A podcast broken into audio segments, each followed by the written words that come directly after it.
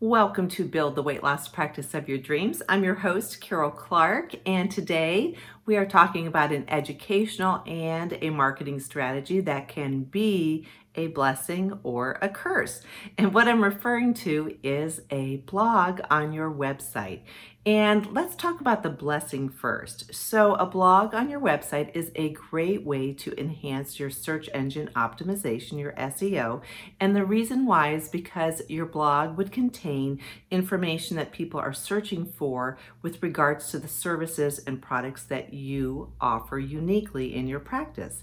It also increases the amount of keywords that you use that people are searching for and it gets people to land on your website from your social media sites, meaning your Facebook, your Instagram, your Pinterest, your YouTube, bringing them back to your website, which should be nice and clean and an easy way for them to gain access to information, as well as understand what services you offer and how to get started working with you. So that's really the goal. And although the transformation and blessing doesn't occur overnight, it does actually increase your rankings on Google. It also uh, increases your trust level.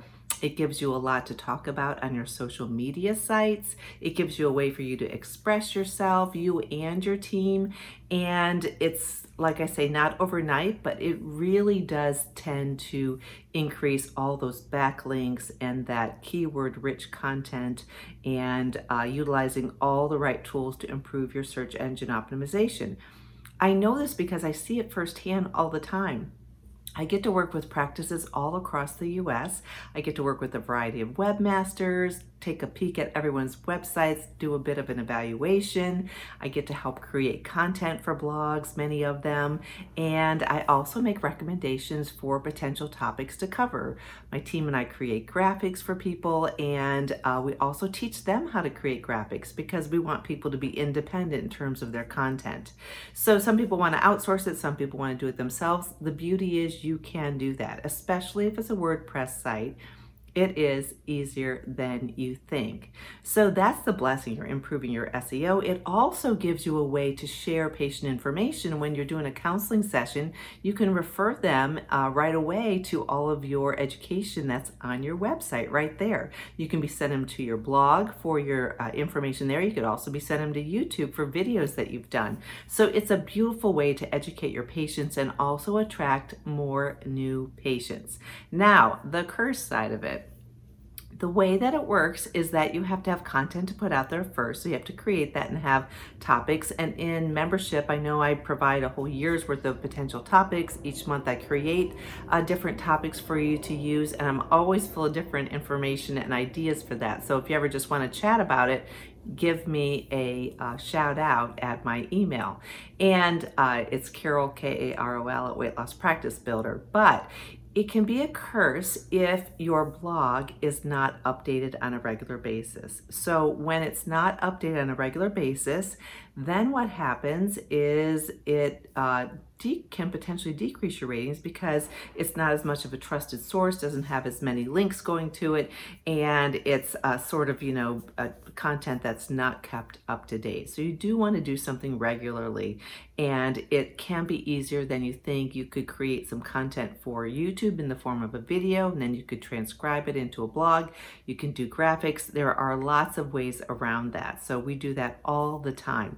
But you do want to make sure it's unique content you want to make sure that it is about uh, keyword rich and topics that your patients and potential patients are looking for when they're searching on the internet. And uh, you want to make sure that you are in there and you're optimizing the blog post. I've had a couple of practices recently where their webmaster has really marveled at the fact that the biggest bang for their buck or the biggest uh, i guess uh, number of hits that they're getting is through their blog. And it's something that they hadn't been keeping up with before. But once you do that it really does increase your rankings. It increases your likelihood of being found on searches that people are making. And like i say the key is to have unique content about topics people are searching for and doing it on a consistent basis.